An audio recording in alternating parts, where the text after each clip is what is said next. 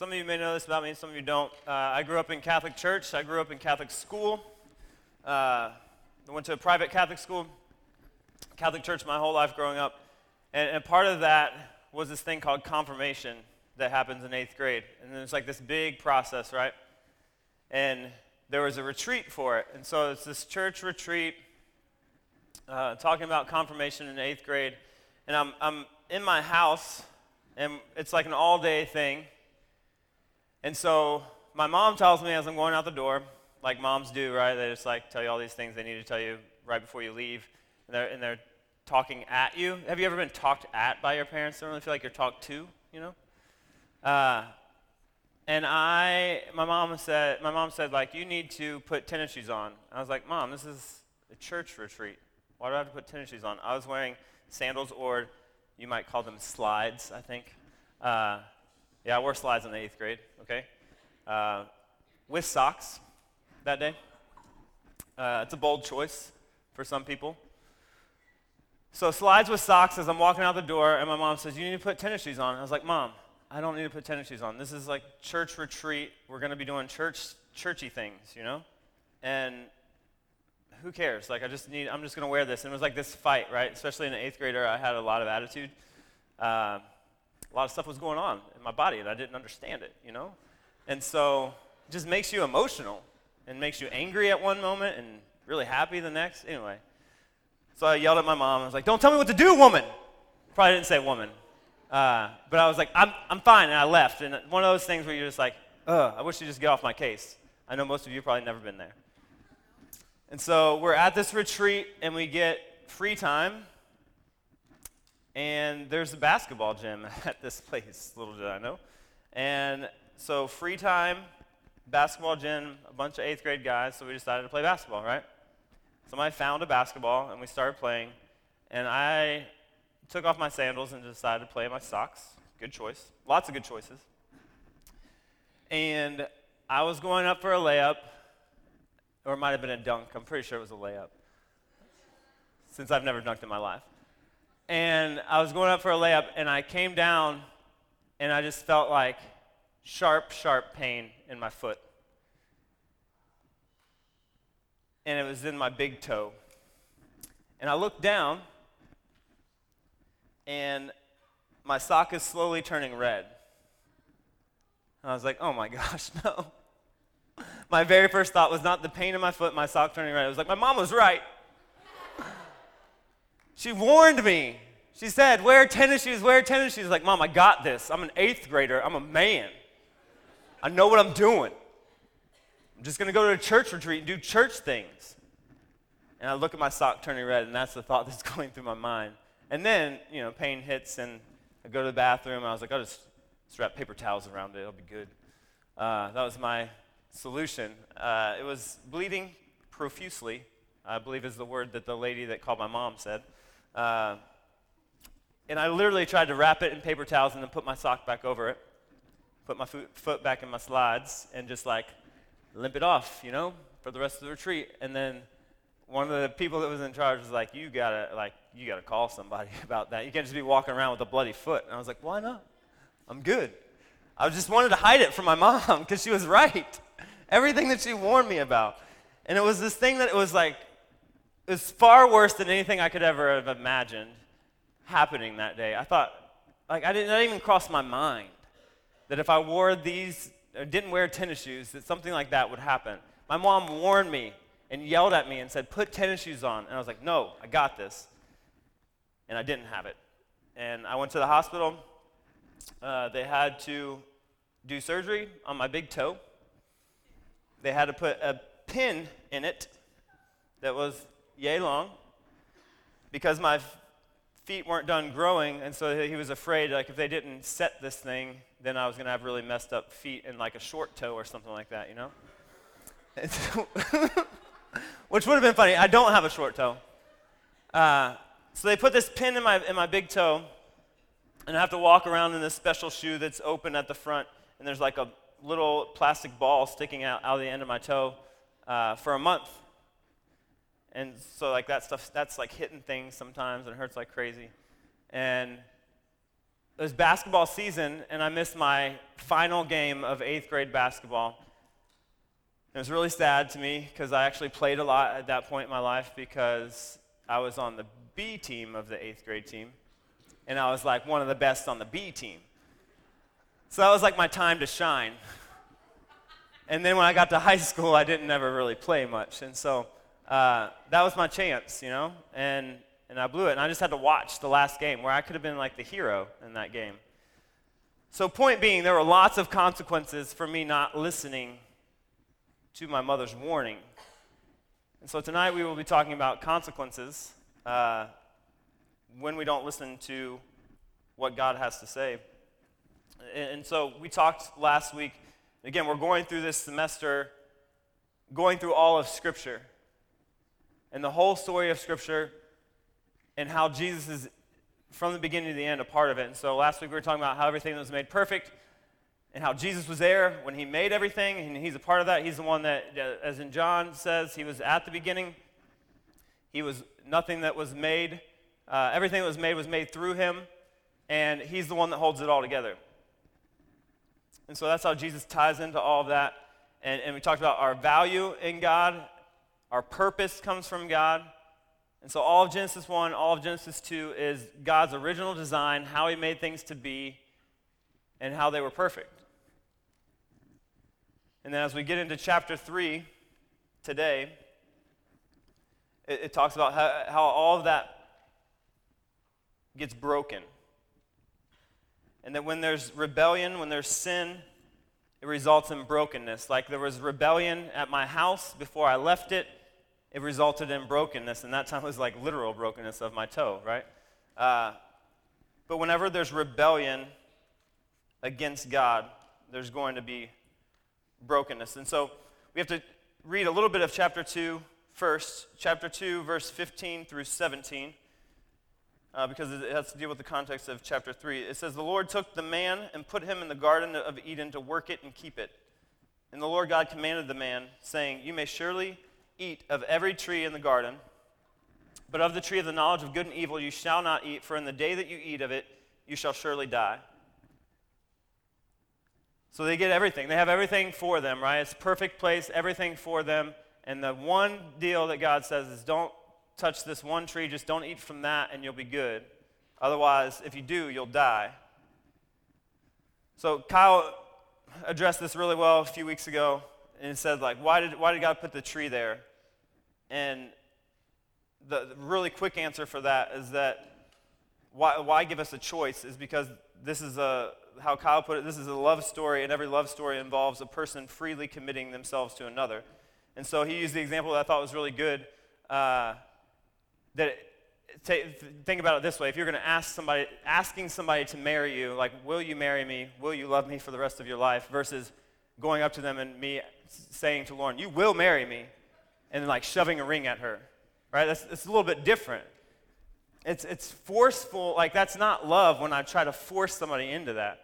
And so it's not love if God tried to force us into committing to Him. And so He gives us a choice. And that this tree represents that choice.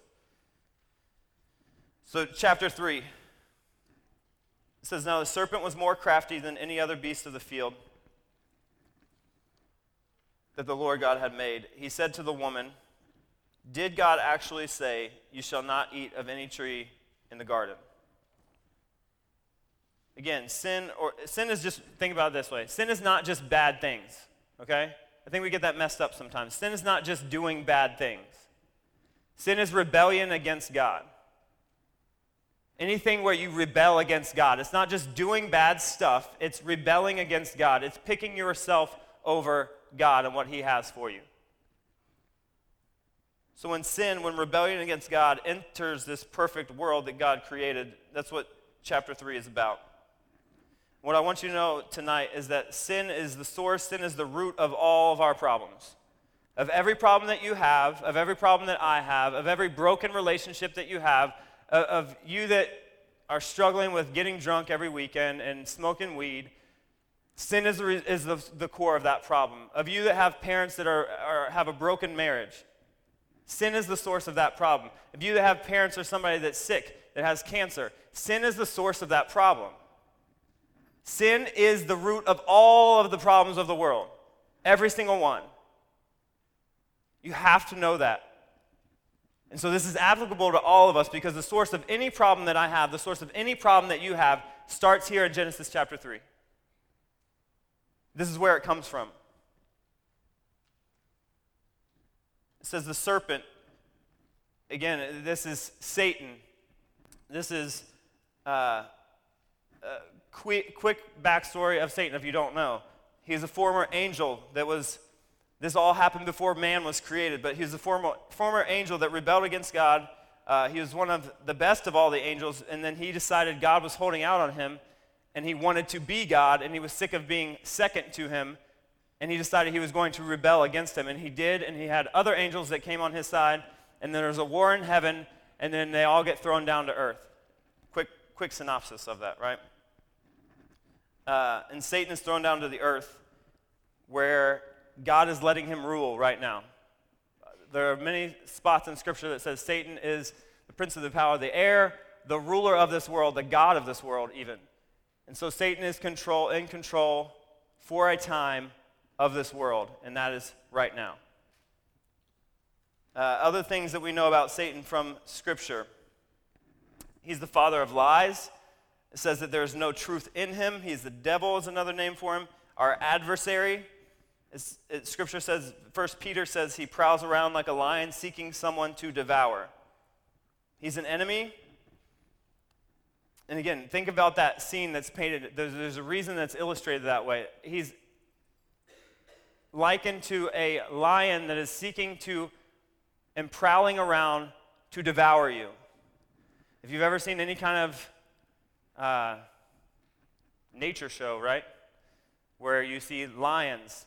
They are, not only are they predators, not only are they super powerful, not only do they want to destroy their prey, they're also incredibly sneaky.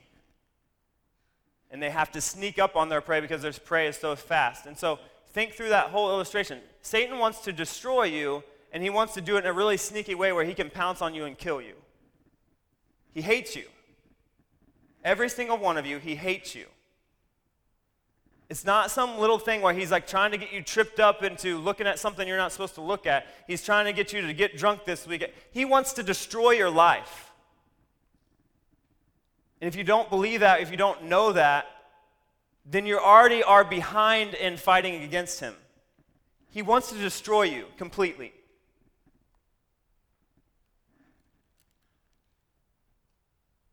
He's not some cutesy little guy in a red cape with horns and a pitchfork. He wants to kill you. He wants your life to be miserable, and he wants you to feel worthless. Why?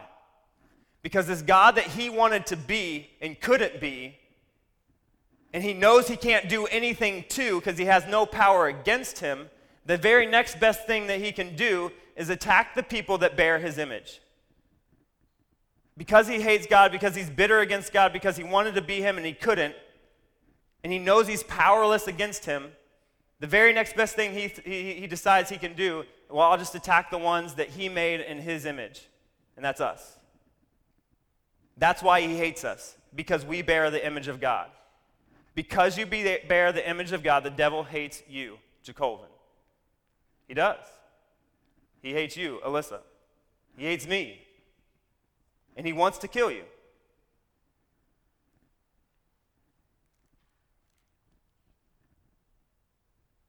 He's the father of lies. And what do, what do we see? The very first thing we see here in, in, in Genesis 3 says that he's crafty. What does he say to the woman? He says, Did God actually say?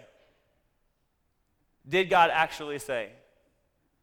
So the very first thing he tries to do to Eve is he try to, tries to get her to doubt God's word the father of lies, what he will do, what he did in Eve's life, what he continues to do today, what he does in my life, what he does in your life, he will try to get you to doubt God's word.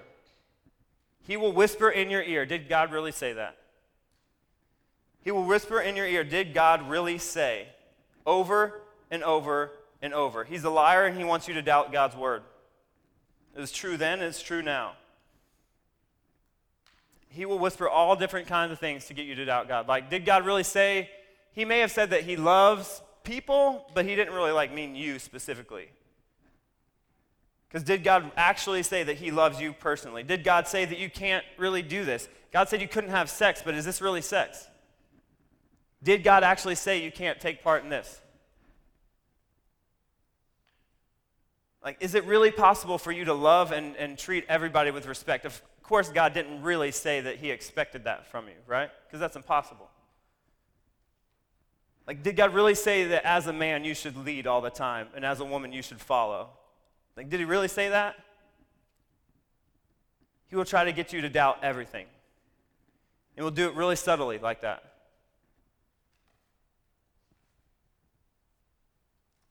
Did God actually say? He said, Did God actually say that you shall not eat of any tree of the garden? And then the woman responds and she says, We may eat of the fruit of the trees in the garden uh, but God said, You shall not eat of the fruit of the tree that is in the midst of the garden, neither shall you touch it, lest you die. So, first off, the woman comes back with truth. So she gives him the truth. This is actually what God said, and it was verbatim what God said. And so, does, does Satan start, stop there? No, he goes further. He said, But the serpent said to the woman, You will surely not die. So he tries to encourage her that she's not going to die, that God's not really going to do that. And he, and he says, he gives this reasoning in verse 5. For God knows that when you eat of it, your eyes will be open and you will be like God, knowing good and evil. So, what he does and what he whispers to her and what he whispers to you is the same thing that he had going on in his own mind. And it's this that God is holding out on you. That there are better things for you, Austin, than what God has for you. And so you should live for those things. That, that there are better things for you, Claire, that, that, than what God has for you. So you should pursue those things. That God really doesn't care about you all that much, Lily, and, and he just, he, he's holding out on you, so you should live for different things because he doesn't really care that much about you.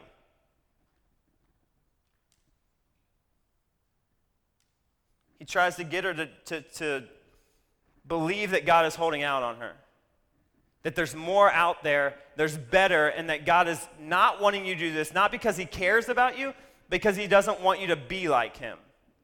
And He's holding out on you. When the truth of the matter is that God cares so much that He would give us an opportunity to have a choice to actually choose to love Him and not force that on us. And He also cares so much that He would provide everything else in the world that they could possibly need. And just say, please just trust me and just stay away from this one thing. And so he's trying to get her to doubt the fact that she can trust God. You go to verses 4, or go to, uh, well, let me add this. So he's trying to get us to believe that God is holding out on us. He, he, wants you to believe that God is like this, um, this cosmic fun killer, right? That if you he, all he wants to do is put rules on you so that you won't have any fun. Because he just wants you to follow rules, and there are better things out there, but he doesn't want you to experience those things. And I think the other piece of this, too, is that Satan is trying to get Eve to believe this and, and us to believe this that the design that God has is flawed and is messed up. And since his design is flawed, there's a better way. when in actuality, God's design and original purpose is always the best, always the most life giving, always the most filling for your life. John 10:10 10, 10 puts it this way, a very, very strict contrast, right? That God came, that Jesus came so that we could have life and we could have it abundantly, and that the thief, that Satan comes to steal, kill, and destroy. And so Jesus came so we could have life, the thief comes to steal, kill, and destroy. And that's the truth. But the way that he steals, the way that he kills, the way that he destroys is by lying to us. And if you begin to believe those lies, it will steal your joy, it will kill you, it will destroy you. Again, we've talked about this before, that, and we talked about this especially at the beginning of Genesis, that there's one God made of three persons, right? Father, Son, Holy Spirit, the Trinity. And there are two kingdoms in conflict light versus darkness. I know I've talked about this before, but if you don't get that, if you don't believe that, if you don't believe that there are two kingdoms in conflict, that there is light versus darkness, that there is God versus Satan, that there is good versus evil, and you don't believe that, then it's like being in the middle of a war-torn country, war-torn country, in the middle of fighting, in the middle of bullets flying past your head and acting like it's like there's nothing going on and just strolling through it. That's stupid. We are in the middle of a war, good versus evil, light, light versus darkness, and that's, what's, that, that's what we're in the middle of. Two kingdoms in conflict. And we see, we see this very visibly in, in chapter 3 here. So, Genesis 3 6 through 7 says, So when the woman saw that the tree was good for food, and that was the delight to the eyes, and that the tree was to be desired to make one wise, she took of its fruit and ate, and she also gave some to her husband who was with her, and he ate. Then the eyes of both of them were opened, and they knew that they were naked. So, what first, Eve believes the lies of the serpent over the truth of God. So she hears these lies, hears these lies, believes them, and acts upon that. And she takes the fruit and she eats it. But before any of that happened, actually, Adam ignored his role that we talked about last week. Adam's role is to lead. He was made to lead his wife. What is he, what is he doing? He's just sitting there on the side, like, you can just go talk to that snake. It's cool. I'm just going to watch. Because what Scripture says is that she eats and her husband's there with him, with her. She gives to him, and he's like, okay, if you're going to do it, I'm going to do it. So not only does he not step up at the beginning and he doesn't lead his wife, but then when she leads, he just follows her. So Adam ignores his role as a leader and allows the serpent to step in, allows the serpent to speak lies to his wife, and then he follows his wife into sin and rebellion against God. So Adam had multiple opportunities. Adam could have just led to begin with, and if he heard the serpent speaking to his wife, stop that and get in the middle of that, but he's just standing on the side. And then when his wife does listen and, he, and she does rebel against God, he could have stood right there and said, No, I'm not going to do that because living for God is more important even than living for you and what you want to do. But he was like, Okay, give me some. And so this, uh, this whole chapter 3 kind of reminds me of so think you have like a shiny new phone, right? Brand new whatever you like. So I know some people like the Galaxy over the iPhone, whatever. Shiny new phone. So we don't, so we don't start fights over what, what brand you like the most. Shiny new phone, beautiful screen, no cover on it because you don't want to ruin how beautiful that screen is, right? Am I right? You don't want to ruin that, that like how, how nice it is to just slide your fingers across that glass. It's just beautiful, right? And then you get out of your car, because this is usually what happens to me. Uh, you forgot that you put your phone in your lap, and then you step out of your car, and you feel like some weight come off of your lap, and then you hear a crack, and you're like, oh gosh. You look down, and that screen is shattered, right? Shattered. Jamal, you know what I'm talking about. It's okay. Other people know too, right? How, raise your hand if you ever cracked a screen on your phone like that. Look, you're not alone in anything here. How many, t- how many of you have done it eight times? Oh my gosh. Y'all got some problems. We got it. Sin. Sin is the root of that, too. Um, so, so the good thing is that since so many people have experienced that, you know that like gut wrenching feeling when it drops, and it's like slow motion, I feel like. One of those times in life that's like slow motion, and you're like, no. And you flip it over and you see all those, all those cracks, right? This point right here, when Adam and Eve take that fruit and they eat, is like when that phone drops and it shatters. Shatters everything. It was perfect, it was clean, it did everything it was supposed to do before, and then sin happens and it shatters it. And then what do Adam and Eve do? What do you do? They sewed fig leaves on themselves you, you like pick up your phone and you're like, if I, I just put this piece of glass right back in here, it fits just fine. I can put all these pieces in here. Maybe if I put a little bit of, like just a little bit of tape over this spot, like it's perfect, it's good. Right? It's good. where you like you try to piece it together yourself. And it may work even. Like it, it does work most of the time, but then it works. It's not very clear on the screen, obviously, so everything's kind of a little messed up, but it still works, still, kind of does what it's supposed to, and then like a week later, something funky starts happening and it's not quite working like it's supposed to, you know, like this button doesn't work anymore. Uh, I have to hold it like this way in order to talk on it or something, you know. Uh, and it works, but it's not near what it was made to be. You follow me? So they take from the fruit from the tree, phone drops, shatters everything. And then immediately they try to pick up the pieces themselves. And they say, I got this. Like, I can make this work. It's okay. So, so verse 7, it says, The eyes of the, both of them were open, and they knew that they were naked, and they sewed fig leaves together, and they made themselves loincloths. And then in verse 8, it goes on to say, And they heard the sound, and the sound of the, the sound of the Lord God walking in the garden in the cool of the day, and the man and his wife hid themselves from the presence of the Lord God among the trees of the garden.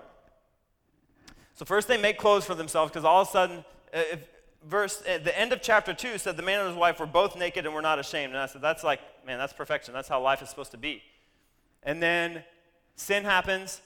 All of a sudden they're shamed, like they realize they're naked. They're like, oh gosh, we got to cover ourselves up. And then they hear God walking, which is crazy in and of itself. Like they hear God walking, and they're like, God's coming, let's hide.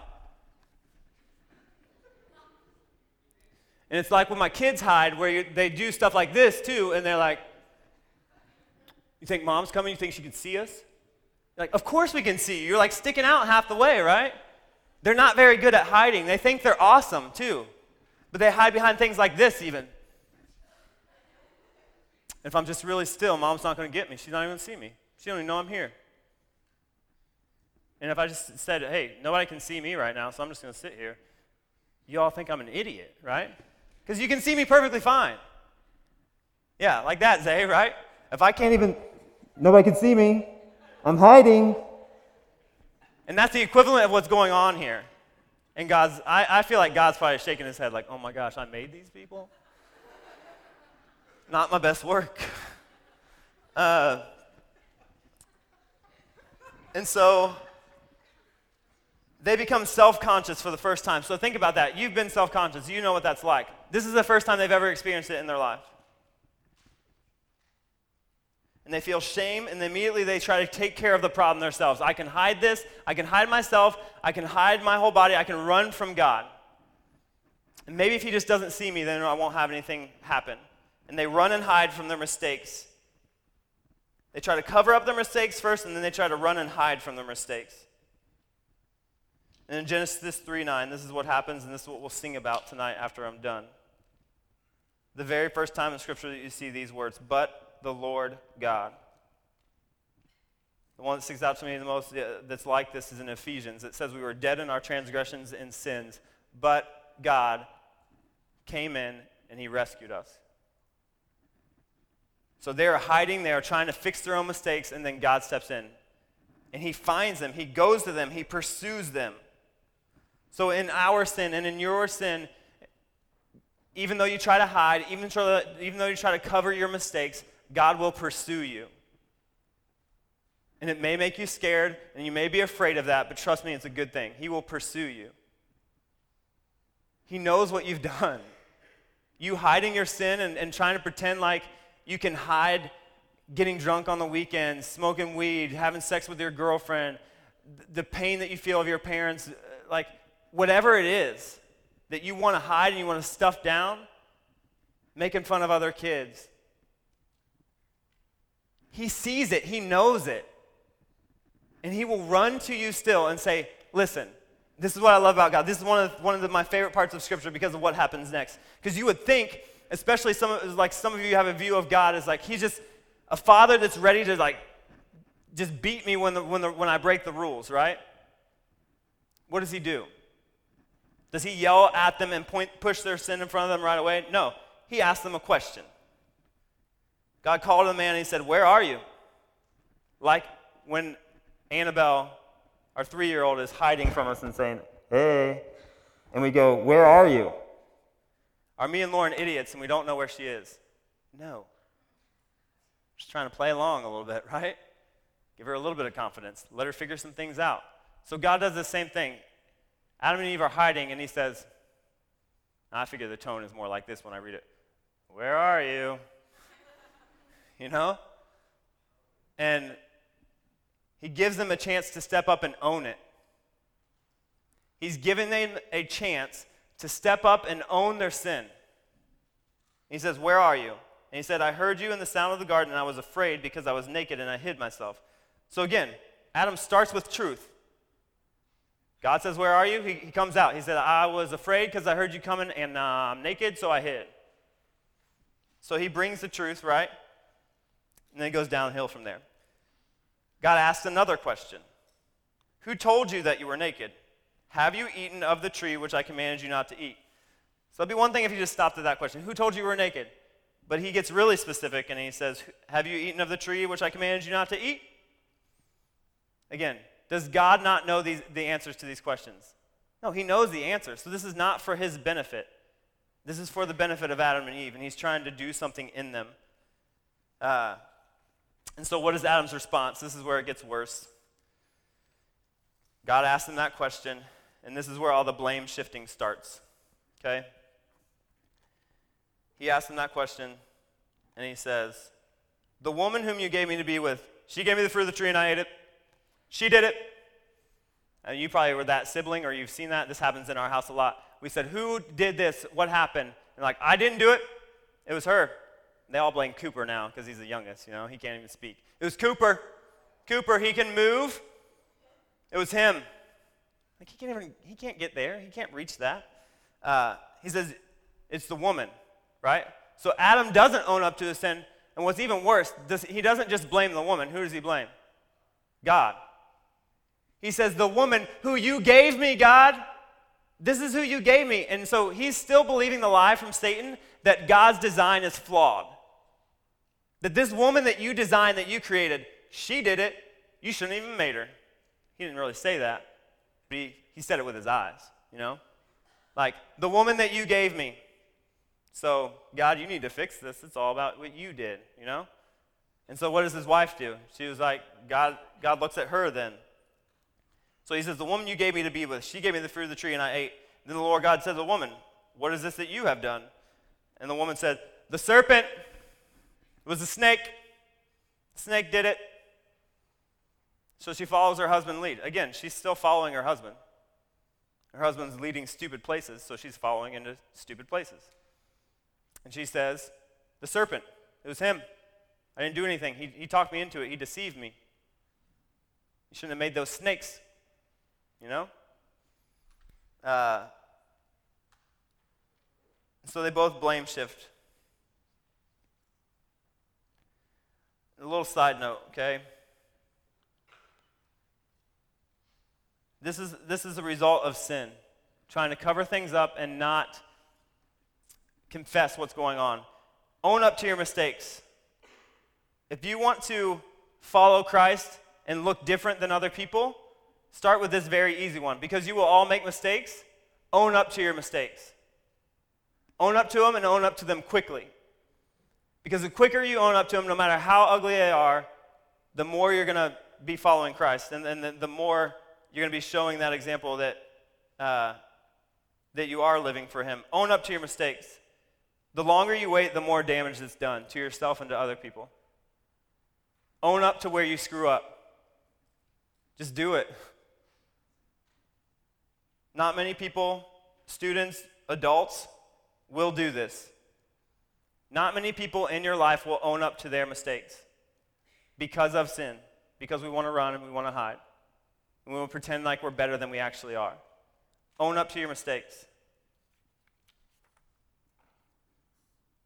So, the consequences of sin the serpent has to crawl on its belly, which I think, fun fact, well, not fact, fun opinion, uh, I think that means snakes used to have legs and they used to walk around on legs. Uh, because part of the consequence was he has to crawl on its belly. Uh, it's cursed above all the other uh, beasts of the field and, and, things like that. So that's probably why people hate snakes so much. Uh, the woman, pain in childbirth and in raising them because they're crazy. And then this part desire to rule over her husband. It says, Your desire will be for your husband, and he shall rule over you. There's a couple different ways to interpret this, I think. Uh, not, that they're, not that one's fully the best. I think it involves both of them. Uh, so I think some of it is like too much identity in her husband, but I think even more than that is the desire to rule over her husband, to be the leader, and he's the one that's called to be the leader. Anybody that's married, you feel that. You feel me. Uh, the woman wants to lead. The man does not want to lead most of the time, like if we're just operating out of our flesh. Uh, men are called to lead, women are called to follow. It doesn't mean that they don't have their own rights and their own choices and their I said this last last week briefly, but women and men are equally valuable. We just have very different roles. And if a woman tries to play the role of a man, you will have problems. And the role of a man is to lead her, his wife and to lead their household. Lauren, if you know Lauren, Lauren has a lot of opinions. She's very opinionated. She is, she is not a weak, I don't think anybody would, would, that knows my wife would call her weak, especially not to her face, right? Uh, but she is one of the most submissive women that you will ever meet in your life. She lets me lead. I screw up regularly, for sure. But she lets and encourages me to lead because that's my role and that's not hers. And she knows that's not her role and she doesn't want that role because that's not what she was created for. And that is not a slam at women, so do not believe that. That is, here's how God designed it. If you have a problem how it was designed, take it up with Him, air your complaints to Him. But if you live outside of that design, you're going to have problems. Uh, and sin made that even more difficult. Creation itself is also affected. There's thorns, there's thistles, uh, there's the, the creation, the land, everything is, everything is affected by sin. Again, like I said, disease, all those things, death. Death never happened until sin entered the world. So, Adam and Eve, this is my last point. Adam and Eve, they try to cover themselves, right? They try to handle their own sin. And then I love this in verse 20, both in verse 20 and in verse 15. Verse 20 says this The man called his wife Eve because she was the mother of all the living. And the Lord God made for Adam and his wife garments of skin and clothed them. That's the first, first death in all of Scripture. First time they've ever even seen death. God had to kill some animals to cover Adam and Eve with the skin. So the point is, and the symbolism of that is God saying, those coverings that you made for yourself are not gonna, they're not gonna cut it. That, that effort you're trying to make yourself, not gonna cut it. I have to do it for you. And, and, and when I do it, it's gonna, it's, gonna, it's gonna take blood and pain. There's gonna be death when I cover your sin. And that's the only thing that can cover your sin. Your little leaves are not gonna do the job. I've got to kill some animals and cover you. And you know what that's pointing to? Jesus. In verse 15, where it says, I will put enmity, this is him talking to the snake and the woman. I will put enmity between you and the woman, and between your offspring and her offspring. He shall bruise your head, and you shall bruise his heel. He's saying there's going to be fighting between Satan and all this, all the demonic, versus people, the people that I created, and between all of your offspring. And he shall bruise your head. That means Jesus shall bruise or destroy your head as a serpent, and you shall bruise his heel. What is that referring to? Jesus died. That's the bruising of the heel. But he was raised from the dead and he conquered death forever. And that's him crushing the head of Satan and saying, Death is no more. This is pointing to the gospel. So, from the very beginning, when we screwed it up, God is saying, I have a plan and I have a rescue plan, and Jesus is the answer. And so when you are struggling with the sin that's in your life, when you're struggling with drinking every weekend, when you're struggling with smoking weed, when you're struggling with sex, when you're struggling with your parents' divorce, when you're struggling with all the weight of all of that, He's saying, Jesus is the answer. You can't fix yourself. No matter how many times you try, you, you can't fix yourself. So stop trying to put these little leaves over it and let me cover you. It's not enough to do it on your own. It's not enough to try that. Like, I understand why. Like, you want to put all those pieces back together uh, of your phone and so that it would work. You need a new stinking phone. And that's what he's offering us. He's saying, I offer you to be a new creation. You don't need to pick up these pieces and try to make it and try to make it work because you know it's broken. I'm saying I created something completely new and you can have that. And so let me give that to you, but you have to let me. And so that's why it breaks my heart to see and to know so many people in this room that struggle with the same thing over and over and over. Because it doesn't have to be that way.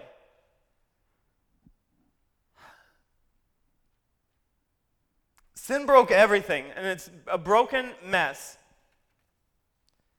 But the answer is not you trying harder and you doing better and you making better choices. The answer is Jesus Christ. All the time, every time. That's the only hope that you have to fix your brokenness, to fix anybody's brokenness.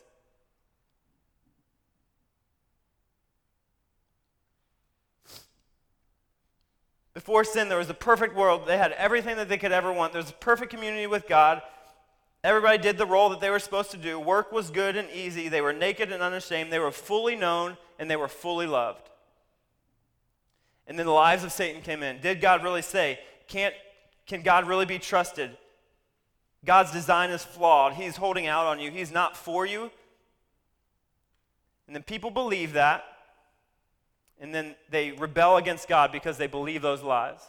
And when you rebel against God, then you get a broken world. Work is harder. We have to really work to get what we need, and we have to sweat because of that, and we have to fight. Relationships are harder, they're broken. Relationship with God is broken. Work is difficult. We have to wear clothes. We have to hide ourselves and be afraid and full, of being fully exposed. We have to we don't feel fully known and we don't feel fully loved. Everything is a shadow of what it was meant to be. And what, what, that's what happened when sin came in. But the rest of Scripture, the rest of this book, is God fixing, God rescuing, God restoring His people to how He made them. And making all things new and putting all of His people and all of His creation back to His original design. After Genesis 3, that's all, what all of the Bible is about.